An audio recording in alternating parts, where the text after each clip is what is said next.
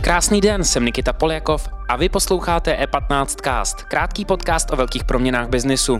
Společnost EY slaví 30 let. Za tu dobu se v rámci firmy událo spoustu změn, na trhu také. Jak se proměnil biznis v Česku za poslední tři dekády a jak tuto transformaci vnímá vedoucí partnerka EY pro Česko Magdalena Souček? O tom se s ní dneska pobavíme. Ne každá žena chce své kariéře všechno obětovat, spousta žen nechce na vrcholné pozice, Nejprve ale přehled krátkých zpráv. Stavíte dřevostavbu? Můžete ji přebrat až o 100 tisíce. Ceny dřeva totiž raketově rostou. Nepomůže vám ani podepsaná smlouva. Stavebníci si ohledně cen nechávají otevřený prostor. Konečná částka může být po dokončení úplně jinde než na začátku, klidně o desítky procent. To je pro klienty nepříjemné, třeba kvůli hypotékám. Ty můžou být nakonec nedostačující.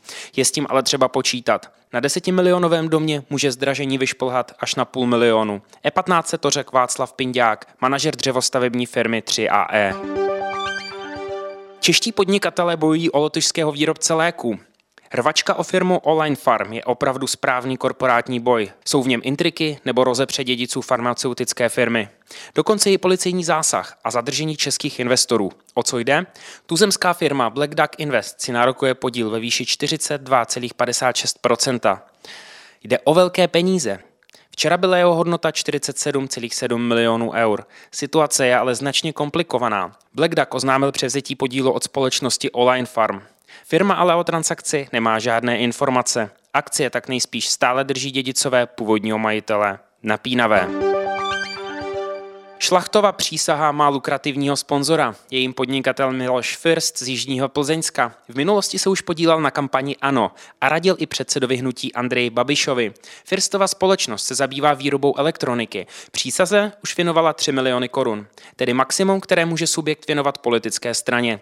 V zákulisí politiky není podnikatel nováčkem. V minulosti už jednal o kandidatuře do Senátu. K ANO přivedl plzeňského podnikatele Miroslava Zemana. Ten dnes radí ministrini pro místní rozvoj rozvoj.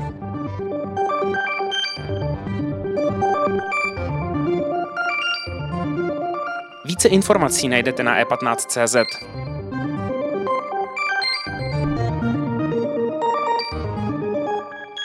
A už tu vítám Magdalenu Souček, vedoucí partnerku EY v České republiky a pro část střední a jihovýchodní Evropy. Magdaleno, dobrý den.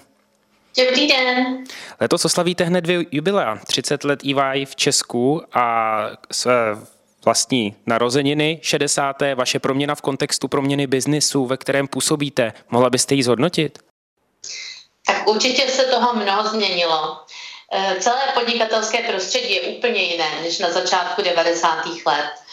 Mladá generace může cestovat, může studovat, pracovat v zahraničí a když se potom vrátí, tak vlastně tím přispívají i ke změně trhu, přinášejí nové poznatky k nám. Také regulace a legislativa prošly velikánskou změnou, vše je více transparentní a prostředí se mění a zrychluje, zejména díky digitalizaci. A z Ameriky jsem se vracela plná elánu budovat pobočku firmy v Česku a když se ohlédnu zpět, musím říct, že jsem spokojená a pyšná a nejen na sebe, ale hlavně na tým, který se mnou byl a je, protože bez nich bych nebyla, kde jsem a bez nich by vlastně nebylo EY. EY v Česku 30 let, hodně se proměnilo, jak říkáte. Eh, co dneska v rámci svého biznesu, biznesu EY řešíte nejvíc? Tak já osobně se asi věnuju nejvíc managementu, ale je pro mě důležité, abych nebyla odtržená od business reality. Proto mám stále své klienty, já konkrétně v odvětví výroby spotřebního zboží a farmacie. Samozřejmě mě naplňuje práce s lidmi, ať už s klienty nebo svými spolupracovníky. Pořád je samozřejmě v tomhle ohledu co řešit. A co se týče našich služeb, eh, tak nyní v oblasti poradenství vidím zejména velkou příležitost v oblasti udržitelného podnikání, to je velká změna pro Českou republiku, digitalizace a všechno, co s tím souvisí. Má Česko na to se digitalizovat? Těch pokusů bylo hrozně moc, už to slibovalo několik vlád. Stále mám trošku pocit a možná i nějaké, nějaké, nějaké statistiky, že Česko vlastně pořád trošičku trápí s digitalizací. Jste optimistka? No, musíme. Já myslím, že nám jako nic jiného nezbývá, takže to tam nějak musíme dokopat.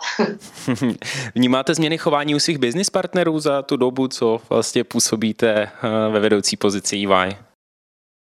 Eh, tak jako eh, změna od toho začátku po revoluci určitě je v oblasti přijímání zodpovědnosti, business chování určitě. Eh, pokud se bavíme před a během pandemie, tak to nevnímám, že by se nějak tak něco moc změnilo. Samozřejmě teď nás trápí ta komunikace eh, s klienty, která je tady onlineová a dříve jsme se potkávali osobně a to osobní setkání určitě chybí.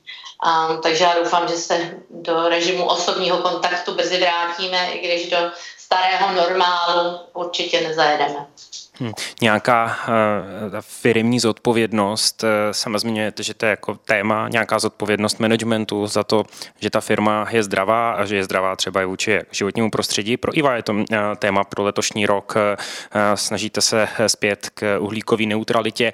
Uh, cítíte, že se to kolem vás zvětšuje, uh, tady ten pocit zodpovědnosti za to um, um, dělat ten biznis správně ve všech ohledech? Určitě vnímám to jak externě, tak interně. Externě ve smyslu, že to jsou služby, které jsou velmi poptávané, ať už je to ESG strategie nebo, nebo dílčí kroky, nějaký low hanging fruit takzvaný, čili KPIs, které je možné rychle zlepšit ale vidím to tedy interně, jakože spousta zaměstnanců se hrozně chce zapojovat, takže vlastně máme velkou aktivitu i uvnitř firmy. Mm-hmm. Nedávno v rozhovoru eh, jste řekla, že nevěříte na skleněné stropy ani kvóty. Ostatně to říkáte již delší dobu, že ženy potřeba podpořit jinak. Eh, v České republice, kde stále rozdíly v platech, skleněný strop, bavíme se o tom už roky. Jak byste podpořila vy a proč to jde tak pomalu v Česku? Tak já myslím, že to je téma velmi diskutované a myslím se, že, myslím si, že se to skutečně posouvá kupředu, takže vidím tady posun. Um, já si myslím, proč to trvá dlouho, já si myslím, že to už jste mě asi taky slyšel eh, říkat, že jsou tam dva faktory.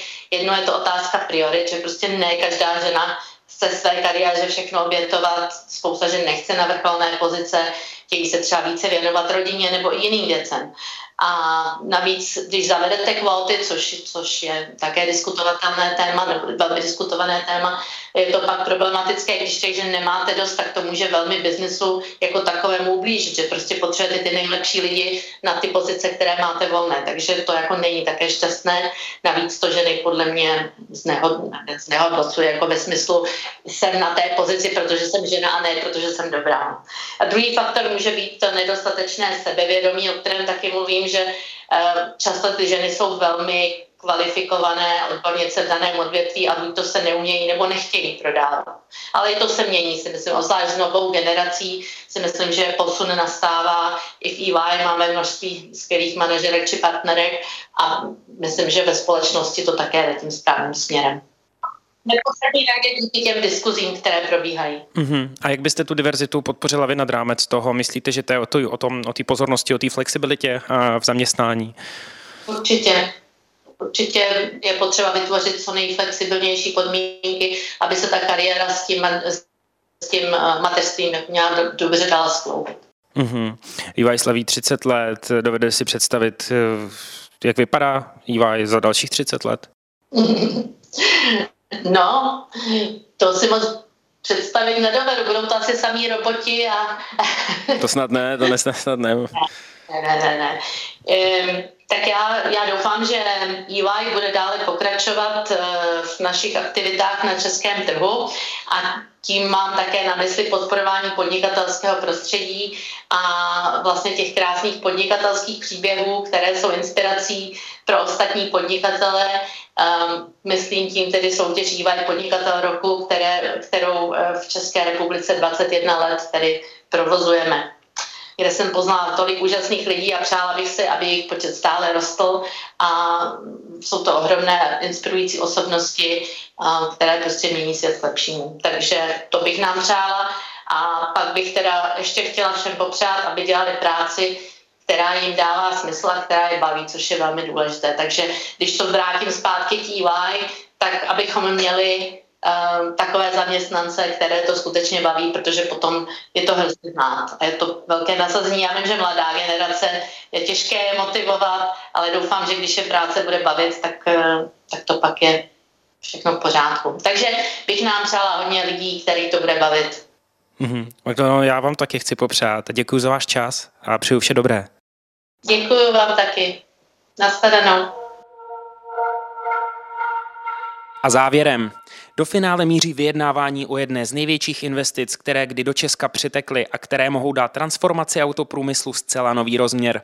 Nejmocnější muž koncernu Volkswagen Herbert Dies přijede v blízké době jednat o stavbě továrny na baterie do elektromobilů, takzvané Gigafactory. Investice za zhruba 50 miliard korun by podle vicepremiéra Karla Havlíčka umožnila vznik 2000 pracovních míst. Zda bude Gigafactory stát v Česku či jinde, má být jasno v příštích měsících. Nejpozději však do konce roku. Díky za pozornost. Tento podcast můžete poslouchat každé všední ráno na všech streamovacích platformách a na webu e15.